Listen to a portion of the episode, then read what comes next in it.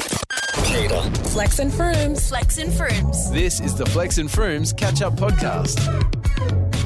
Have you, Flex, ever heard of the term limerence? I have, yes. What does it mean? I would say limerence is that obsessive state you find yourself in at the beginning of a crush, where you are just so swamped by thoughts of them and fantasies of them, and you live more in the delusion of the situation than the reality. You are so spot on, my darling. Look at that Yeah. face of satisfaction that Yeah. you deserve to be wearing. so this, I, I brought this up as like an urgent PSA. For, Urgent. for the girlies, and by girlies I mean every single person. When we say girlies, we truly mean everyone. Seriously, it's like when you say um, uh, the everyman or Yeah, like the common folk. God created man, God created girly. Yes. This is for the girlies who get obsessed with crushes. It actually has a word. It's called limerence. Mm-hmm. We have spoken about this before on our pod, but I actually wanted to go more in depth because I just think that the term crush does not encapsulate an experience that adults can go through when they start seeing someone Yeah. or etc. And not every crush is limerent, and not every limerent behavior is due to a crush. Sometimes we just are delusional and obsessive, and sometimes we are just appreciative in a very extreme way. So yes, you can become obsessed with things that aren't romantic, but often when we mm-hmm. talk about limerence, we're talking about romantic infatuations, often with a sexual element.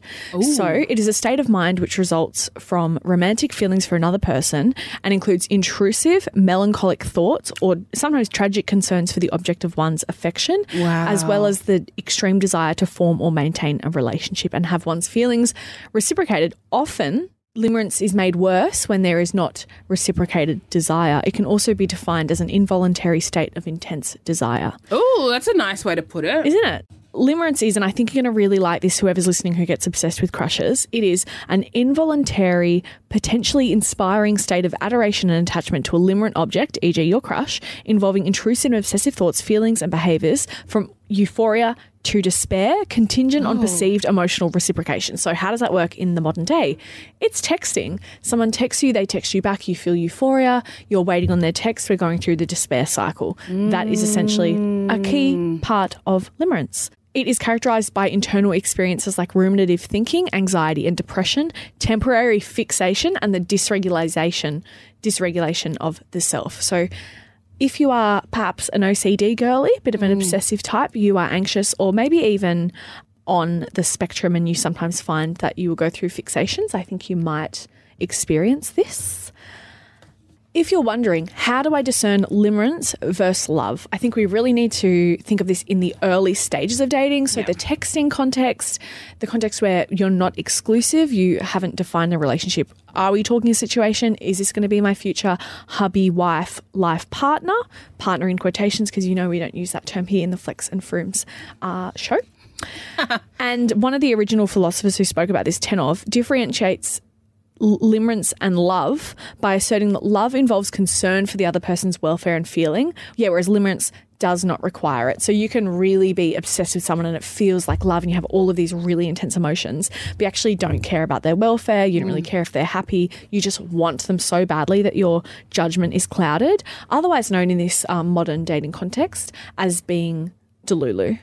Yeah. Well, I would also say, and what I've come to understand from limerence is that it's a very individual process, as in the person that you're dealing with isn't really influencing your limerent state. It kind of exists in your bubble where you decide it's going well or not going well based on whatever, how you're feeling, what you want from them, whether you're happy in a different part of your life, it all kind of puts pressure on your perception on what it is or how it is and if you want it or not. I think you need to ask yourself first and foremost, and even if it isn't limerent, even if you're like in the seeing stage of someone, I think you need to ask yourself, what do you actually like about this process? So, of course, I think when you start dating someone when you have a crush, it is really exciting, and part of that is like not knowing how it's going to go. So I think like of course that's going to be enjoyable and bring up a lot of different emotions, but if it's actually on the whole making you unhappy, drawing you away from your life, then we need to start reassessing A, is this on you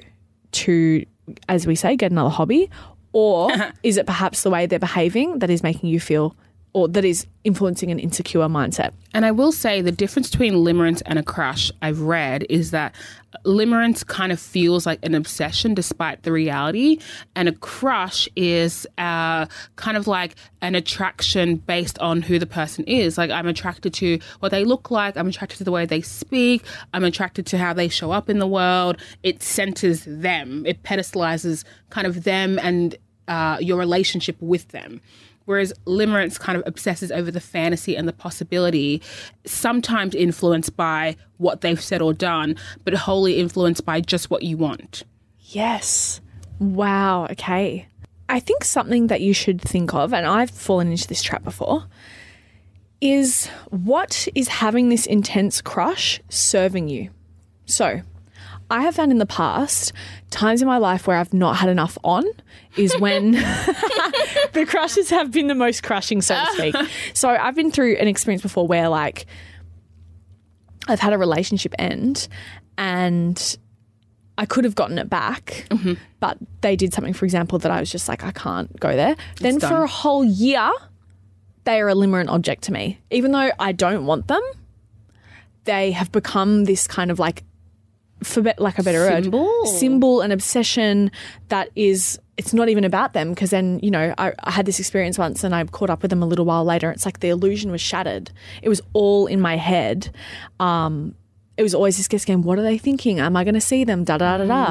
And it was very interesting that it actually wasn't contingent on whether or not they liked me back because they kind of did. Well, I knew that they did, but I, in my mind, had like made up that it, we were never going to get back together.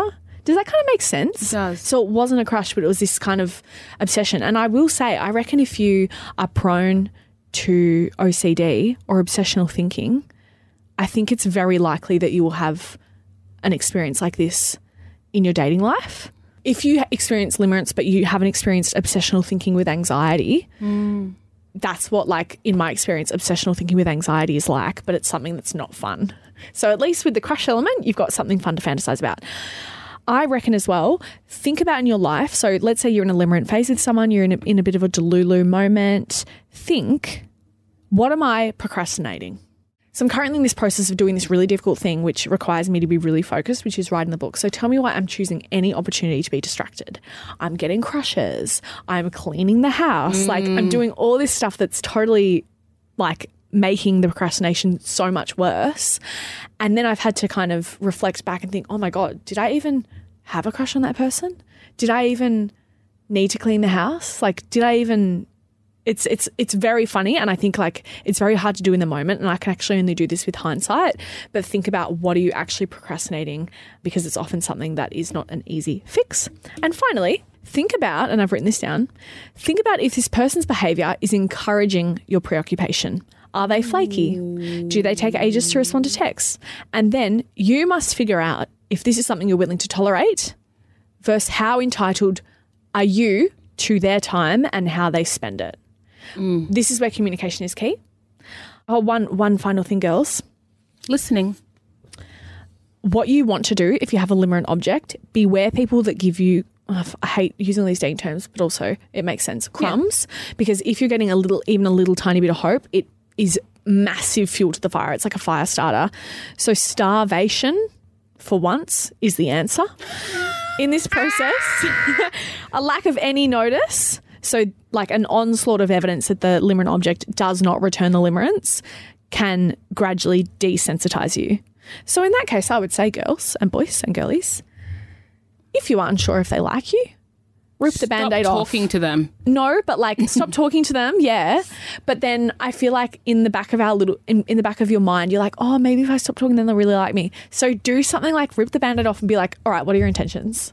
And then if they make it clear that it's not what you want, then you can like But don't you ah. also think like the the average person is just not good with confrontation or having to justify what they feel. So like let's say you're in a limerent state, you have a crush, you're not sure if they like you, but they've got you in this despair dopamine cycle where they give you a little crumb, you get excited, they don't uh, they don't follow up or they don't add more, they don't give you more crumbs, and you get into a despair, and then you might uh, set up a shot so they can take it. So you might like post, they'll see and they'll acknowledge you and then give you another crumb and then you're back in the cycle.